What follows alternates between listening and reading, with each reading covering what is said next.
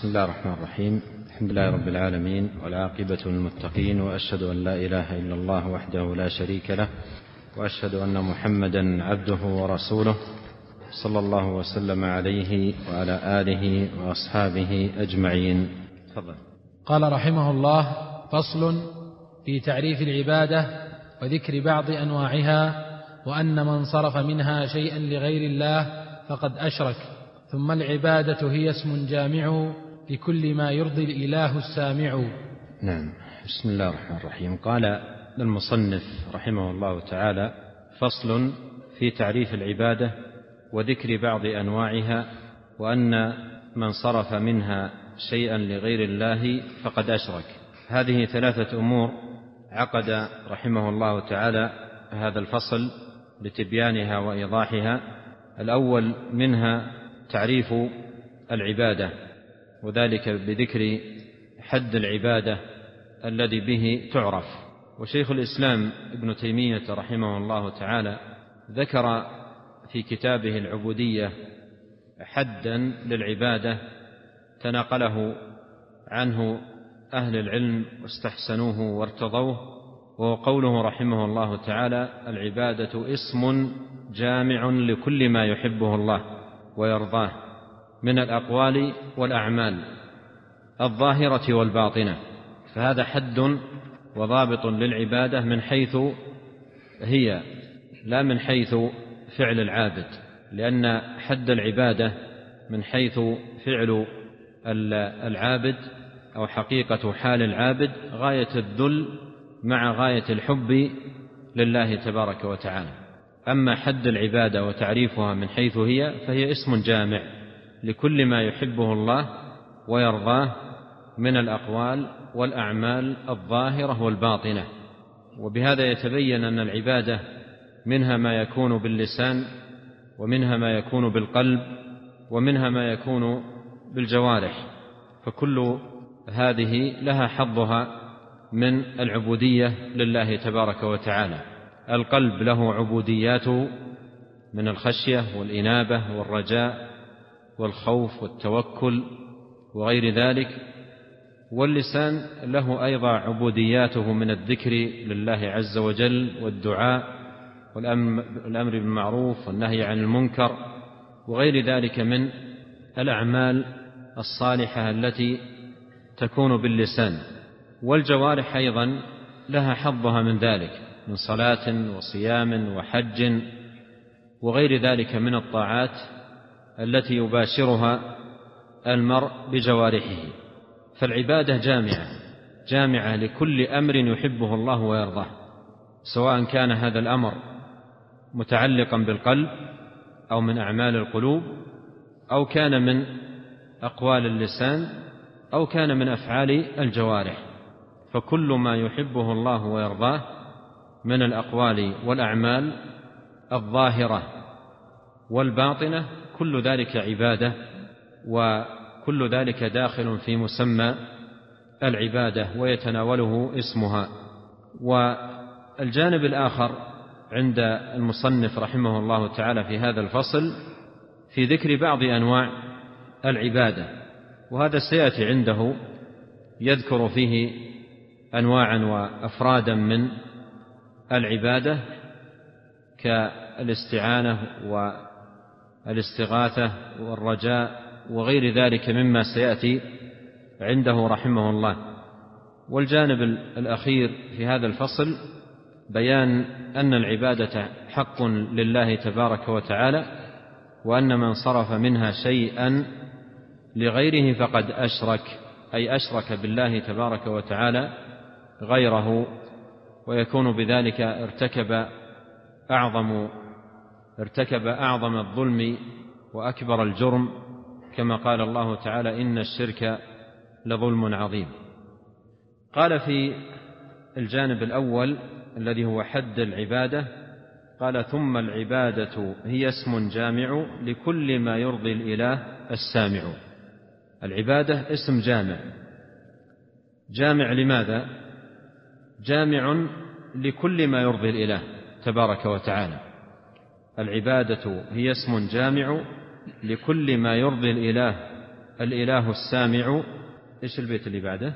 وفي الحديث. نعم. قال ثم العبادة هي اسم جامع لكل ما يرضي الإله السامع. العبادة اسم جامع لكل ما يرضي الإله أي ما يرضيه تبارك وتعالى من الأقوال أو الأعمال الظاهرة منها والباطنة. فكل ما يرضي الإله فهو داخل في العبادة.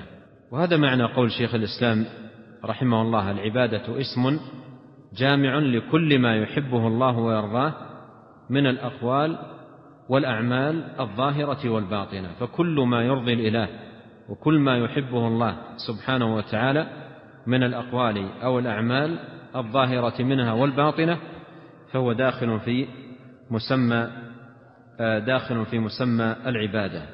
لكل ما يرضي الإله. الإله اسم من أسماء الله تبارك وتعالى الحسنى وهو دال على ألوهيته وأنه ذو الألوهية والعبودية على خلقه أجمعين. وقوله السامع أي لأصوات الخليقة وأنه تبارك وتعالى سميع بسمع. وأن سمعه تبارك وتعالى وسع الأصوات فالسامع أي للأصوات. وهذا من باب الأخبار, الإخبار عن الله. أما اسم الله تبارك وتعالى الذي يدل على ثبوت السمع صفة له فهو اسمه السميع. قد جاء في مواضع عديدة من كتاب الله عز وجل منها قوله ليس كمثله شيء وهو السميع البصير وقوله قد سمع الله قول التي تجادلك في زوجها وتشتكي إلى الله والله يسمع تحاوركما إن الله سميع بصير. وقول الناظم هنا السامع هذا من باب الإخبار عن الله تبارك وتعالى. نعم. قال رحمه الله وفي الحديث مخها الدعاء خوف توكل كذا الرجاء ورغبة ورهبة خشوع وخشية إنابة خضوع. والاستعاذة والاستعانة كذا استغاثة به سبحانه والذبح والنذر وغير ذلك فافهم هديت أوضح المسالك وصرف بعضها لغير الله شرك وذاك أقبح المناهي.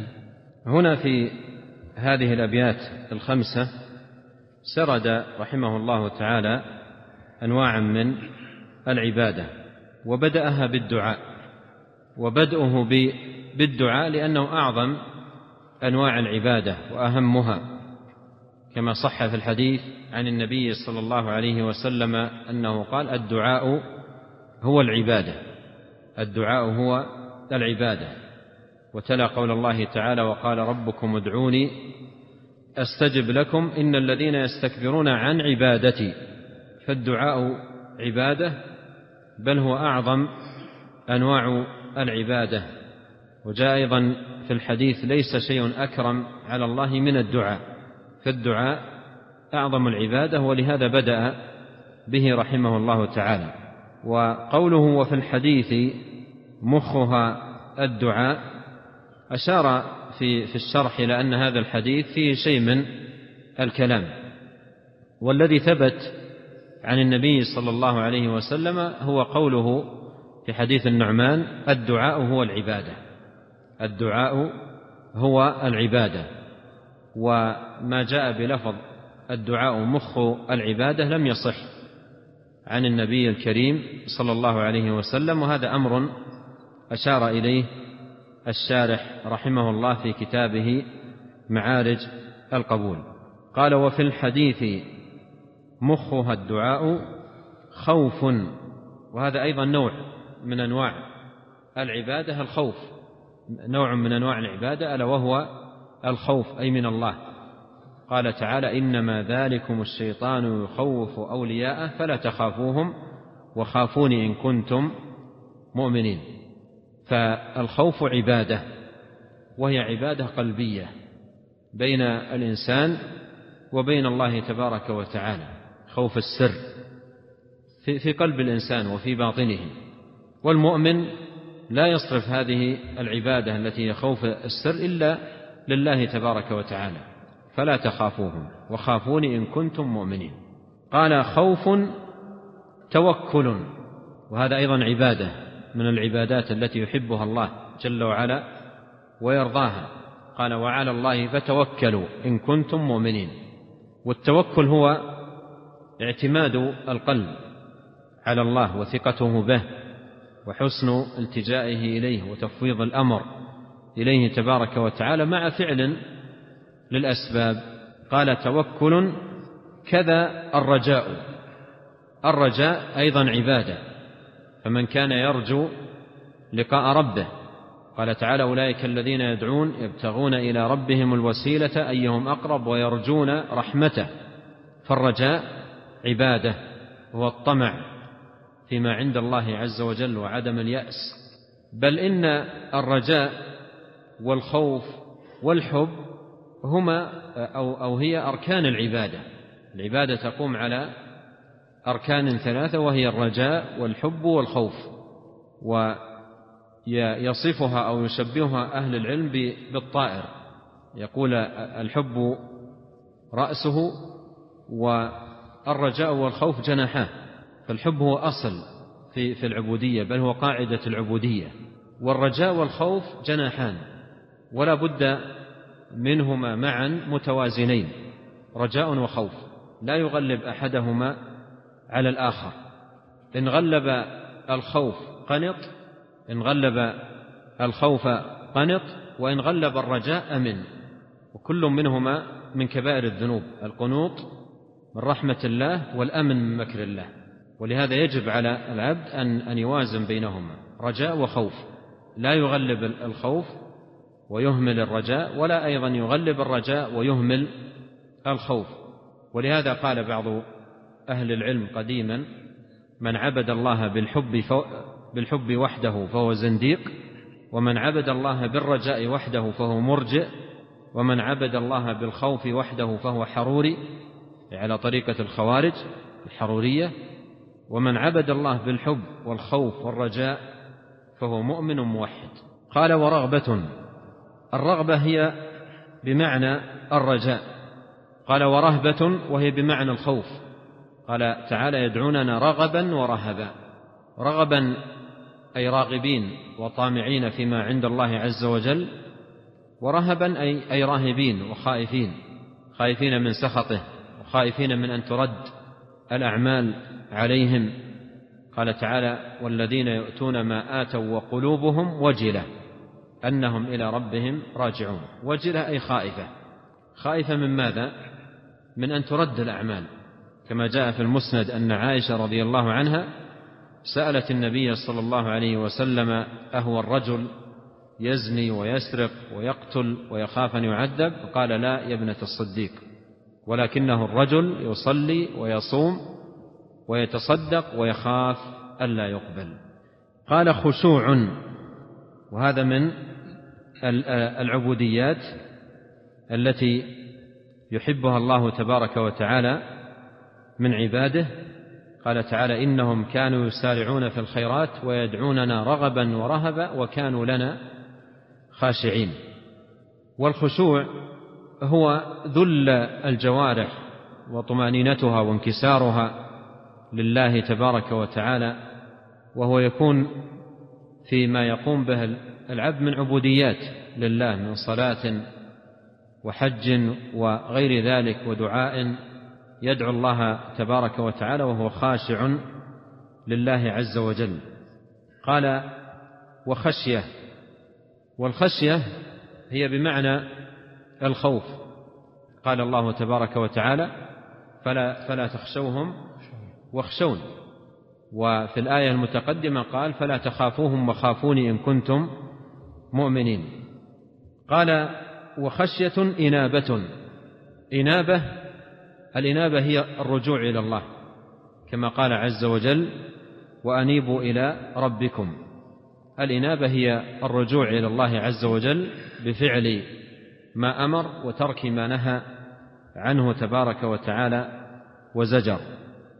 قال إنابة خضوع والخضوع أيضا من العبوديات المطلوبة من من المسلم وهي عبودية يحبها الله تبارك وتعالى وهي التذلل لله تبارك وتعالى.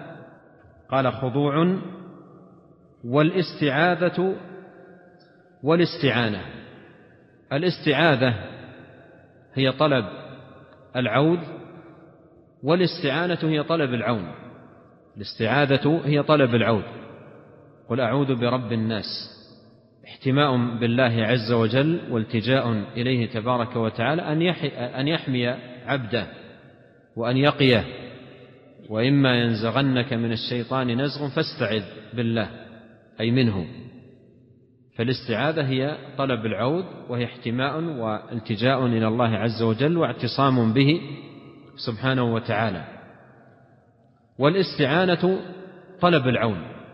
قال تعالى إياك نعبد وإياك نستعين. طلب العون من الله عز وجل بأن ييسر لعبده القيام بمصالح دينه ودنياه.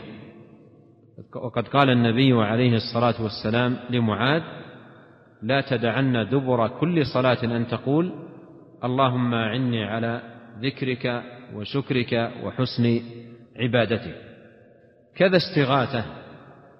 الاستغاثة هي طلب الغوث وتكون الاستغاثة عند الشدة والكرب فيطلب من الله تبارك وتعالى أن يغيثه بأن يعينه على الخلاص من الشدة التي نابته أو المصيبة التي دهته فيستغيث بالله تبارك وتعالى. إذ تستغيثون ربكم فاستجاب لكم. قال والذبح والنذر. الذبح من العبادات العظيمة التي يحبها الله. قل إن صلاتي ونسكي ومحياي ومماتي. النسك هو الذبح. وقال تعالى فصل لربك وانحر أي لربك. في الحديث قال عليه الصلاة والسلام لعن الله من ذبح لغير الله. فالذبح عبادة إراقة الدماء دماء بهيمة الأنعام عبادة من أعظم العبوديات. وفي الذبح عبادتان. أولا عبادة التي هي الاستعانة فلا يذبح إلا باسم الله فمن ذبح بغير اسمه تبارك وتعالى فقد أشرك أشرك في الاستعانة. ولا يذبح إلا لله تقربا إلى الله سبحانه وتعالى. ومن ذبح ذبيحة متقربا بها لغير الله فقد أشرك وشركه في باب العبادة. ولهذا الشرك الذي يكون في الذبح قد يكون في جانب الاستعانة وقد يكون في جانب العبادة. ولهذا لا يذبح إلا لله ولا يذبح أيضا إلا باسمه مستعانا به تبارك وتعالى. قال والذبح والنذر. والنذر أيضا عبادة. قد قال الله تبارك وتعالى يوفون بالنذر أثنى عليهم بوفائهم به فالنذر عبادة. ومن نذر لغير الله تبارك وتعالى فقد أشرك. أيضا قول الله تعالى ثم ليقضوا تفتهم وليوفوا نذورهم وليطوفوا بالبيت العتيق. يقول الشيخ رحمه الله ومن شرط النذر لله أن يكون طاعة وأن يكون مما يطيقه العبد وأن يكون فيما يملك وألا يكون في موضع كان يعبد فيه غير الله أو ذريعة إلى عبادة غير الله. قال وغير ذلك أي أنه ذكر شيئا يسيرا من أنواع العبادات. والعبادات كثيرة جدا منها ما هو بالقلب ومنها ما هو باللسان ومنها ما هو بالجوارح. قال فافهم هديت أوضح المسالك. افهم يعني انتبه لهذا الأمر. وهذه الكلمات يؤتى بها للتنبيه للأمور العظيمة المهمة التي يحتاج العبد أن يجمع لها فهمه وذهنه. قال فافهم هديت. وهذا دعاء للسامع بالهداية والتوفيق.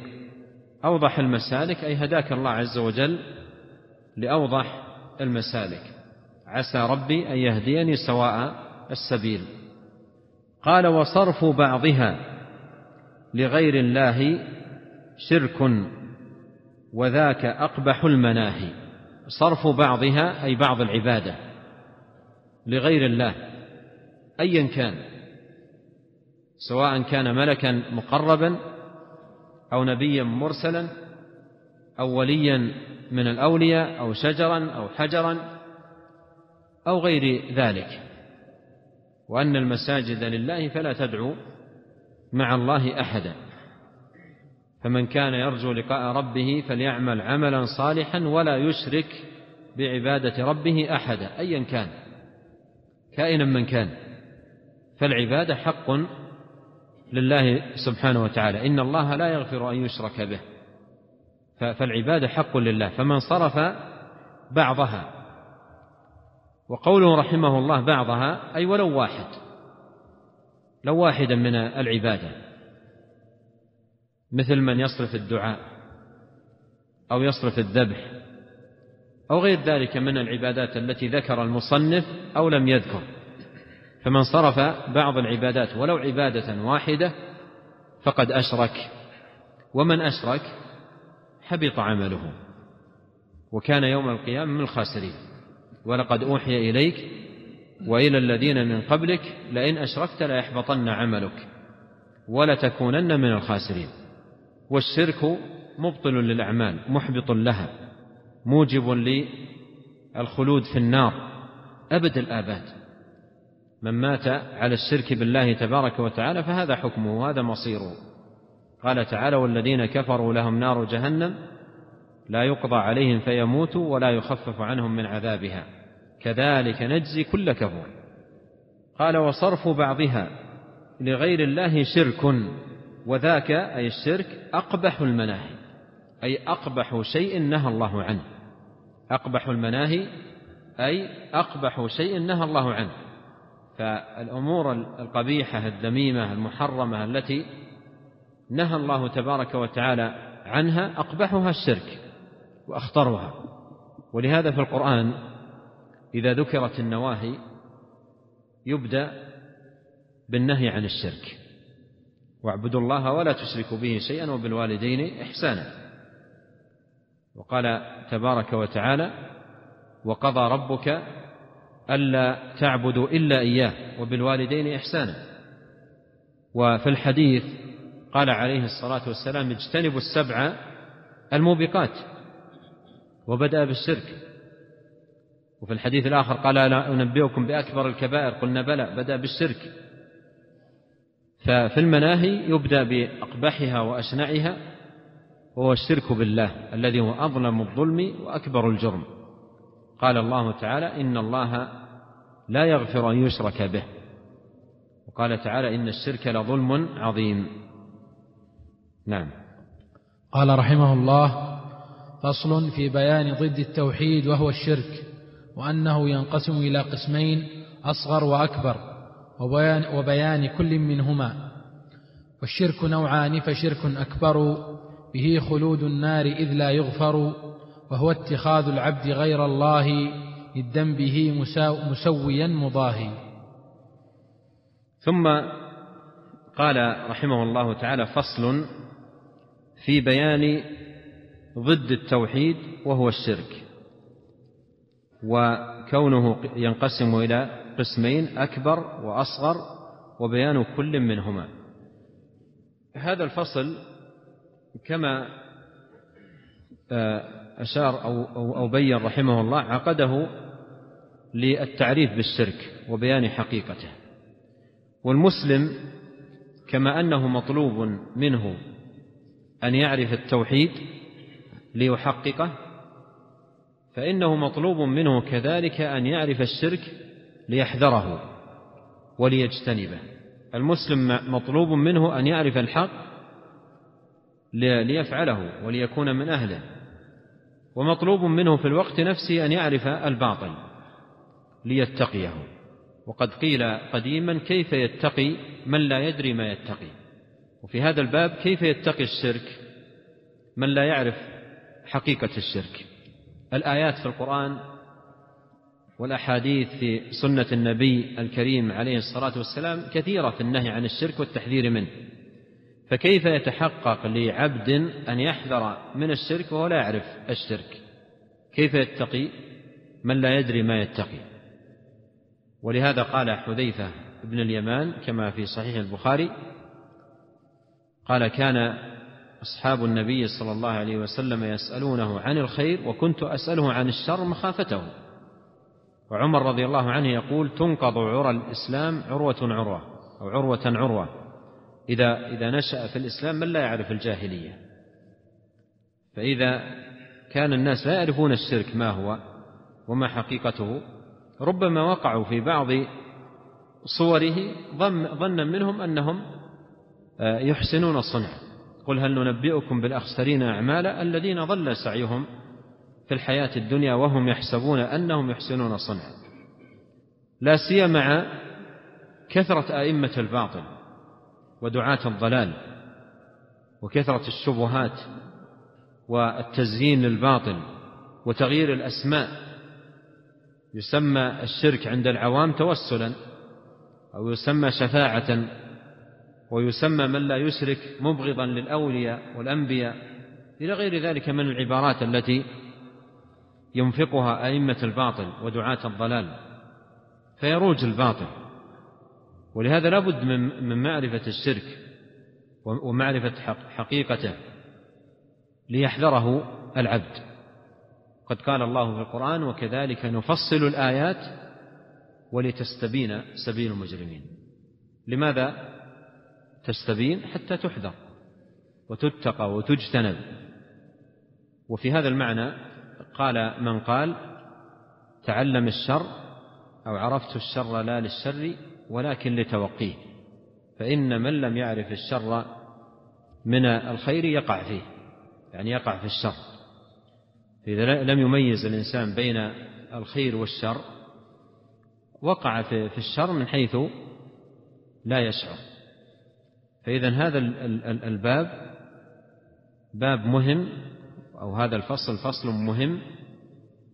لا بد من معرفة الشرك وحقيقته ومعرفة أنواعه ليكون العبد منه على حذر.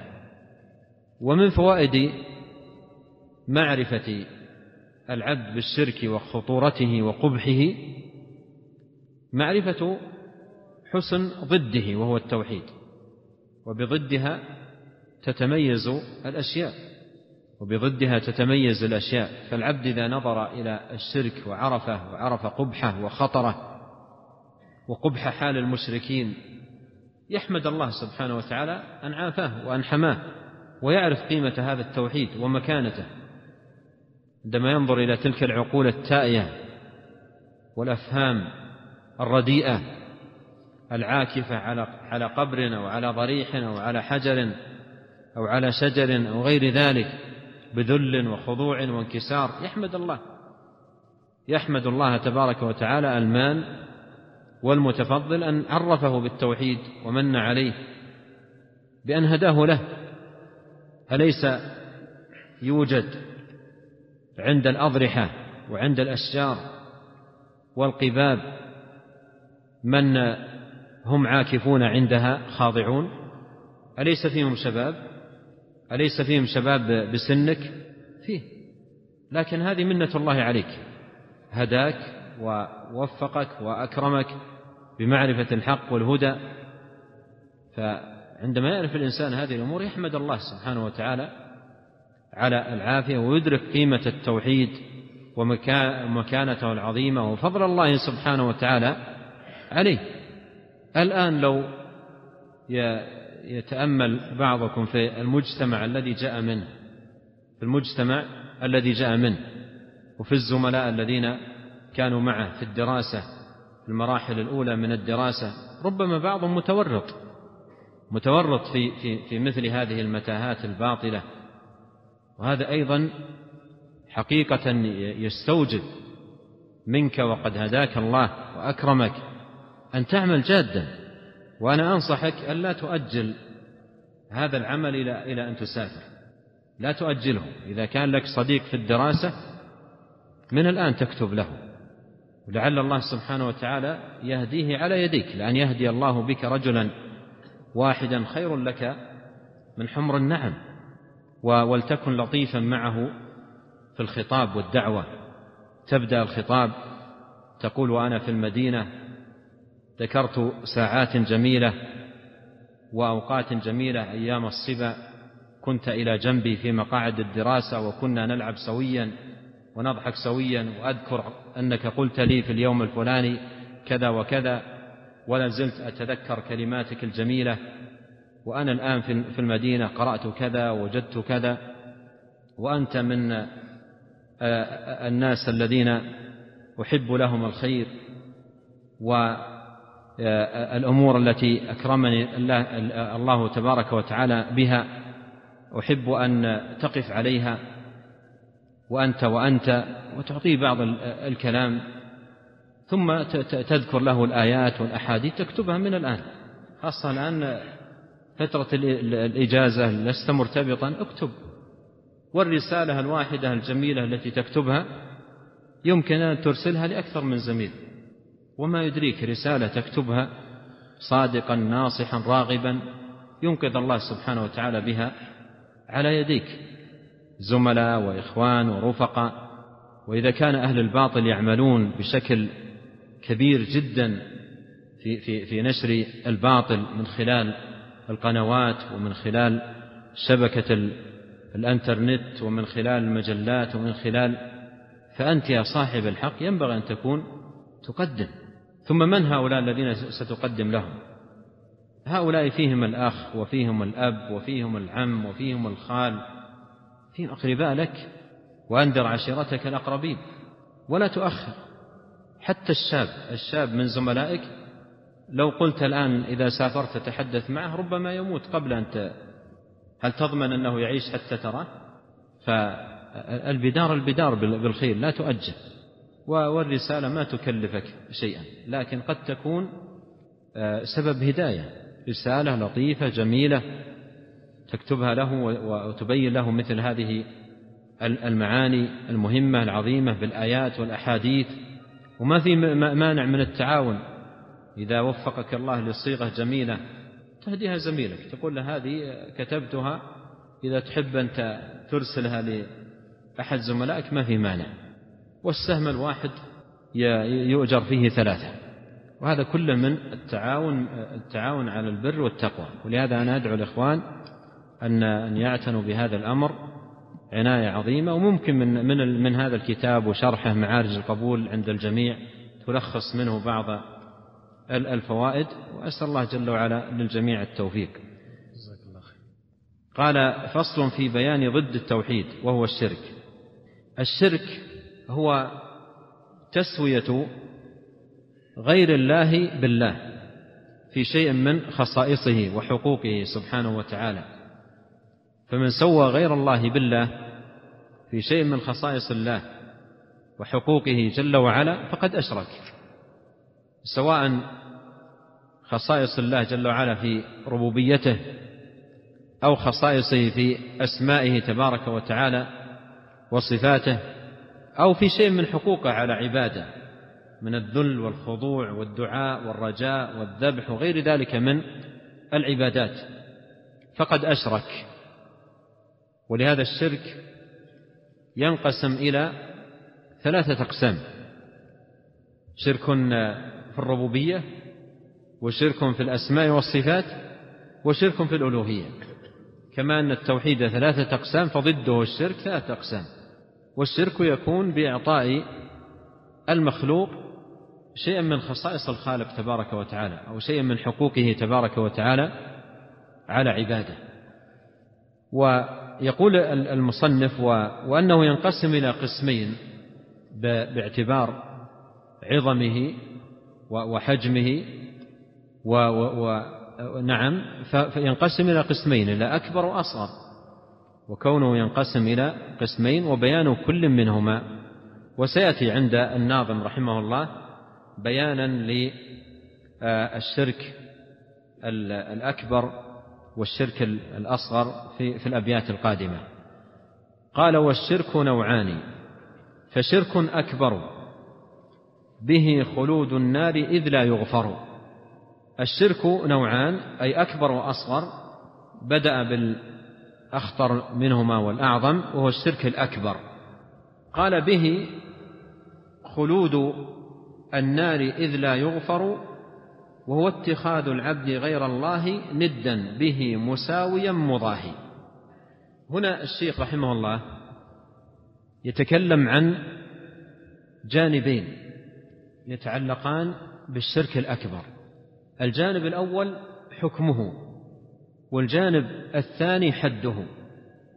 الجانب الأول حكم الشرك الأكبر والثاني حد الشرك الأكبر. ولننتبه لهذا لأن الشرك الأكبر يختلف أو يفترق عن الشرك الأصغر في الحد والحكم. وهنا بدأ الشيخ رحمه الله بذكر حكم الشرك الأكبر وحد الشرك الأكبر ثم بعد ذلك ذكر آه، الشرك الأصغر. أما حكم الشرك الأكبر فبينه بقوله به خلود النار إذ لا يغفر. هذا حكمه. حكمه أنه به خلود النار أي من مات على الشرك الأكبر فحكمه الخلود في النار أبد الآباد وهو الذنب الذي لا يغفر. قال تعالى إن الله لا يغفر أن يشرك به. وقال تعالى والذين كفروا لهم نار جهنم لا يقضى عليهم فيموتوا ولا يخفف عنهم من عذابها. فحكم الشرك الأكبر الخلود في النار وأن الله سبحانه وتعالى لا يغفر لصاحبه ولا مطمع لصاحبه في رحمة الله تبارك وتعالى إذا مات على ذلك. هذا حكمه. أما حده فبينه بقوله وهو اتخاذ العبد غير الله ندا به مساويا مضاهي. هذا حد حد الشرك الأكبر. أن يتخذ العبد غير الله ندا به أي بالله مساويا مضاهي وقوله مساويا هذا فيه أن الشرك تسوية غير الله تبارك وتعالى تسوية غير الله في شيء من خصائص الله أو حقوقه. من سوى غير الله بالله في شيء من خصائصه أو حقوقه سبحانه وجعل غير الله مضاهيا لله أي نظيرا ونديدا فهو مشرك. ولهذا إذا أدخل أهل النار النار يوم القيامة يقولون تالله إن كنا لفي ضلال مبين إذ نسويكم برب العالمين. إذ نسويكم برب العالمين. وقال تعالى ومن الناس من يتخذ من دون الله أندادا يحبونهم كحب الله. وقال تعالى ثم الذين كفروا بربهم يعدلون أي يعدلون غيره به أي يسوون غيره به. فالشرك اتخاذ العبد غير الله ندا ندا به مساويا مضاهي أي يجعل غير الله مساويا لله. أي في شيء من خصائص الله أو حقوقه سبحانه. فهذا, فهذا حد الشرك الأكبر. نعم. قال رحمه الله يقصده عند نزول الضر لجلب خير أو لدفع الشر أو عند أي غرض لا يقدر عليه إلا المالك المقتدر مع جعله لذلك المدعو أو المعظم أو المعظم أو المرجو في الغيب سلطانا به يطلع على ضمير من إليه يفزع. قال يقصده عند نزول الضر. يقصده يقصده المتخذ للند. ويقصده أن يقصد الند. الند الذي جعله مساويا ومضاهيا لله تبارك وتعالى. يقصده أن يلتجئ إليه ويعوذ به ويحتمي به ويعتصم به ويلوذ به.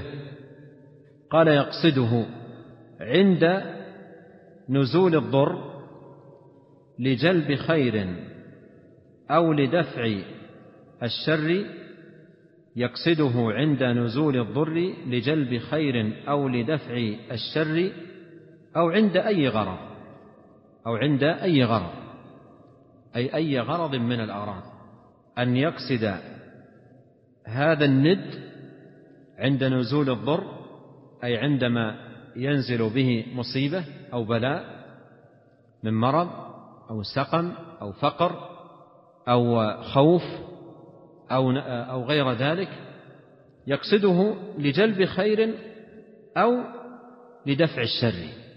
يقصد هذا الند الشريك من أجل أن يدفع عنه شرا أو أن يجلب له خيرا. قد قال الله تعالى قل ادعوا الذين زعمتم من دونه فلا يملكون كشف الضر عنكم ولا تحويلا. فلا يملكون كشف الضر عنكم ولا تحويلا. قال تعالى قل أرأيتم ما تدعون من دون الله؟ إن أرادني الله بضر هل هن كاشفات ضره؟ أو أرادني برحمة هل هن ممسكات رحمته؟ قل حسبي الله.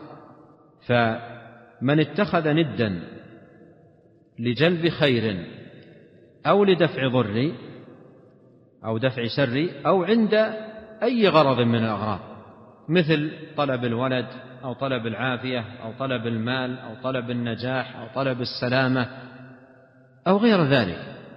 أي غرض من الأغراض لا يقدر عليه إلا المالك المقتدر يطلب من غير الله ما لا يقدر عليه إلا الله. يطلب من غير الله ما لا يقدر عليه إلا الله. فهذا شرك مثل دعاء الموتى ودعاء الغائبين ودعاء الملائكة والأولياء والالتجاء إلى القباب والأشجار والأضرحة وغير ذلك. فمن التجأ إلى غير الله سبحانه وتعالى فيما لا يقدر عليه إلا الله سبحانه وتعالى فهو مشرك. قال لا يقدر عليه إلا المالك المقتدر. وذكره لهذين آه، المالك المقتدر فيه تنبيه إلى أن العبودية والذل والالتجاء والخضوع والرجاء والرغبة كل ذلك لا يكون إلا لا يكون إلا للمالك المقتدر. لا يكون إلا لا يتوجه بشيء من ذلك إلا للمالك المقتدر. أما المملوك المربوب الذي لا يملك لنفسه نفعا ولا ولا ضرا ولا حياة ولا موتا ولا نشورا لا يستحق شيئا من هذه الأمور. هو لا يملك لنفسه فكيف يملك شيئا من ذلك لغيره؟ لا يملك لنفسه موتا ولا حياة ولا نشورا فكيف يملك ذلك لغيره؟ قال مع جعله لذلك المدعو أو المعظم أو المرجو في الغيب سلطانا به يطلع. مع جعله أي جعل هذا المتخذ للشركاء والأنداد لذلك المدعو الذي يدعوه من دون الله أو المعظم أو المرجو أن يجعل المعظم عنده أو المدعو الذي دعاه والتجأ إليه من دون الله ورجاه من دون الله تبارك وتعالى يجعله في يجعله يجعل له سلطانا في الغيب. يجعل له سلطانا في الغيب. قوله مع جعله لذلك المدعو في الغيب سلطانا. يجعل له في الغيب سلطانا. به يطلع على ضمير من إليه يفزع أي يعتقد في أولئك المدعوين من مقبورين أو قباب أو أضرحة أو غير ذلك يعتقد أن لها أن لهؤلاء المعظمين المدعوين سلطانا في الغيب. يطلعون على ما في الصدور وما تكنه القلوب وما تسره النفوس وأنهم يعلمون حتى في بعض كتب أهل الضلال والباطل يعقدون أبواب في أن الأئمة والأولياء يعلمون الغيب ويعلمون ما كان ويعلمون متى يموتون ويعلمون متى الساعة وأشياء كثيرة موجودة إلى الآن في كتب أهل الضلال والباطل. والله تعالى يقول قل لا يعلم من في السماوات والأرض الغيب إلا الله. سمع عليه الصلاة والسلام امرأة تقول وفينا رسول الله يعلم ما في غد. فغضب. قال لا يعلم ما في غد إلا الله. وقال ولا أعلم الغيب. ولو كنت أعلم الغيب لاستكثرت من الخير وما مسني السوء. فعلم الغيب خاص بالله تبارك وتعالى. علم الغيب خاص بالله تبارك وتعالى. وفي كتاب وهذه فائدة أشير إليها في كتاب العذب النمير. لمن؟ الشيخ الشنقيطي رحمه الله تعالى. في أظن في المجلد الثاني منه جمع جمعا بديعا نافعا مفيدا سرد فيه الأنبياء في القرآن وبين من خلال قصص الأنبياء أن الأنبياء لا علم لهم بالغيب. لا علم لهم بالغيب وجاء بقصص مفيدة جميلة جدا. جاء بقصة يعقوب. لما ألقى إخوانه يوسف عليه السلام في البئر وابيضت عيناه من الحزن جاء بهذه القصة. قال لو كان يعلم الغيب لما حصل له هذا الأمر؟ وأتى بقصص كثيرة جدا قصة سليمان والهدهد. وجاء بقصص كثيرة جدا مفيدة مفيدة جدا ويصلح أن, أن, أن تجمع وأن تبين للناس. سردها في في صفحات قليلة يمكن تطلعون عليها ولعل أحد الناشطين منكم يحدد لزملائه الموضع تحديدا في كتاب العذب النمير. ولعل واحدا منكم أنشط يصوره أو يلخص. أو يلخص. أبواب الخير الحمد لله كثيرة وأنتم ما شاء الله كل واحد منكم أنشط من الثاني في الخير والحرص عليه. إن شاء الله. بإذن الله عز وجل. قال مع جعله لذلك المدعو أو المعظم أو المرجو في الغيب سلطانا به يطلع على ضمير. من إليه يفزع. من إليه يفزع. أذكر في في إحدى الدول شخص يسمونه ولي. ويجلس في السوق. رجل في في في آخر عمره كبير جدا طاعن في السن ويعتقدون أنه ولي. ثم الناس آه، واحد تلو الآخر يأتي ويجلس أمامه ما يتكلم. يجلس ربع ساعة ثلث ساعة بخضوع وخشوع ثم يقوم ويمشي. ويعتقدون أن هذا الولي إذا جلس أمامه يطلع. على ما في نفسه وعلى مشكلته ويلقي في قلبه آه، الحل والخير والبركة. وهذا مثل كثير أهل الضلال كثير. لا كثرهم الله. نعم. قال رحمه الله والثاني شرك أصغر وهو الرياء فسره به ختام الأنبياء. قال والثاني أي من نوعي الشرك شرك أصغر وهو الرياء. فسره به خاتم الأنبياء. يشير رحمه الله تعالى إلى ما جاء في الحديث عن النبي صلى الله عليه وسلم أنه قال إن أخوف ما أخاف عليكم الشرك الأصغر. قالوا يا رسول الله وما الشرك الأصغر؟ قال الرياء. قال الرياء. ففسره النبي صلى الله عليه وسلم بالرياء. والمراد بالرياء هنا ليس الرياء الخالص الذي ذكره الله عز وجل عن المنافقين يراءون الناس وإنما المراد يسير الرياء المراد يسير الرياء مثل ما جاء في الحديث الآخر قال يقوم الرجل فيصلي فيزين صلاته لما يرى من نظر الرجل فالشرك الأصغر يختلف عن الشرك الأكبر في الحكم والحد. أما حد الشرك الأصغر فهو كل ما جاء في النصوص بوصفه بأنه شرك ولم يبلغ رتبة الشرك الأكبر. هذا الضابط. أنت الآن عرفت ضابط الشرك الأكبر. فكل ما أطلق عليه شرك في النصوص ولا يبلغ رتبة الشرك الأكبر فهذا شرك أصغر. مثل الألفاظ مثل الألفاظ التي تأتي على على الألسنة ومثل يسير الرياء ومثل الحلف بغير الله تبارك وتعالى ونحو ذلك من من الأمور. قال والشرك أصغر وهو الرياء. فسره به ختام الأنبياء صلى الله عليه وسلم. نعم. قال رحمه الله ومنه, ومنه هذه قرأتها؟ لا. نعم. قال رحمه الله ومنه إقسام بغير الباري كما أتى في محكم الأخبار. ومنه أي من الشرك الأصغر إقسام بغير الباري أي بغير الله. قد جاء في الحديث عن عن النبي عليه الصلاة والسلام أنه قال من حلف بغير الله فقد كفر أو أشرك. وقال لا تحلفوا بآبائكم ولا أمهاتكم. من كان حالفا فليحلف بالله.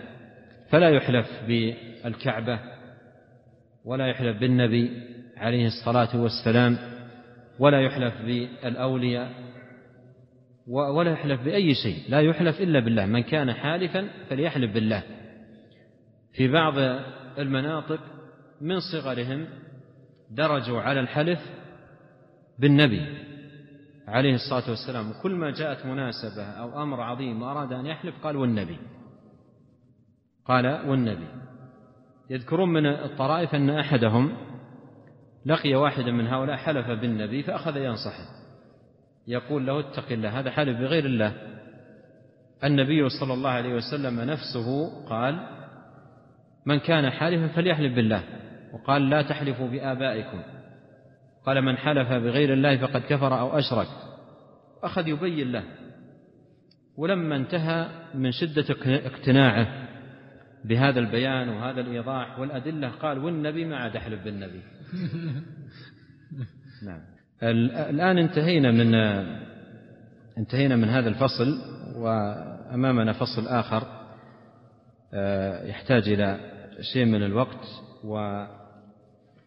ونكتفي بهذا القدر وإن شاء الله هذه المنظومة آه، نكملها بإذن الله بإذن الله في منتصف الفصل الدراسي. سيكون عندنا ثلاث جلسات في هذا المكان إن شاء الله. وفي نهاية العام الدراسي إن شاء الله أيضا يكون عندنا جلسة لمدة أسبوع. وفي هذه الفترة بإذن الله تبارك وتعالى ننهي هذه المنظومة. وأقترح أنه في في هذه الفترة تحفظ المائتين والسبعين بيت تحفظ في في هذه الفترة بحيث أنه لا تأتي الدورة القادمة إلا والجميع قد حفظوها وهي ما شاء الله سلسة وواضحة وما في مانع أن يكون وهذا جميل بين الأخوان وبين الطلاب ما في مانع أن أن يكون هناك تواصي. مثل الله قال في القرآن سنشد عضدك بأخيك. فما في مانع أن أن أن, أن الزملاء الذين بينهم صحبة يرتبون نفسهم برنامج من الآن مثلا كل يوم نسمع بعض خمسة أبيات أو مثلا عشرة أبيات حسب قدرتهم ومن تأخر منهم يشجعونه و فهذا طيب بين الإخوان. وأحسن ما تشغل به مجالس الإخوان وطلاب العلم مثل هذه المعاني العظيمة والتعاون على البر والتقوى. والحمد لله هذه ساعات طيبة جلسناها سويا. الله جمعنا ويسر لنا ذلك. نسأل الله أن يبارك لنا أجمعين وأن يوفقنا لما يحبه ويرضاه وأن يهدينا سواء السبيل وأن يهدينا ويهدي بنا ويهدي لنا وييسر الهدى لنا وأن يصلح لنا جميعا ديننا الذي هو عصمة أمرنا وأن يصلح لنا دنيانا التي فيها معاشنا وأن يصلح لنا آخرتنا التي فيها معادنا وأن يجعل الحياة زيادة لنا في كل خير والموت راحة لنا. من كل شر وأسأل الله عز وجل أن يثيب من يقومون على تنظيم هذه الدورة وغيرها من الدورات العلمية النافعة لطلاب العلم. وما أخفيكم أنا دائما أقول في حق من ينظمون هذه الدورات أنهم يغبطون والله على هذا الخير. لأن مهمة المنظم تكون في الطلب. في الطلب. لكن بعض المشايخ عندما يستجيب يتكلف مجيئا من بلده ويتكلف إعدادا للدرس ومراجعة ومذاكرة إلى غير ذلك. وهذا الذي دعاه ربما دعاه باتصال هاتفي واحد يكتب له لأن الدال على الخير كفاعله الدال على الخير كفاعله. فنسأل الله أن يثيب من يقومون على تنظيم مثل هذه الدورات. العلمية وأن يجزيهم خير الجزاء وأن يثيب الإخوة الآن الحاضرين وغير الحاضرين وطلاب العلم أجمعين وأن يسر لنا بمنه وكرمه الخير والتوفيق والسداد. وجزاكم الله خيرا ونراكم على خير وصلى الله وسلم على نبينا محمد وآله وصحبه أجمعين.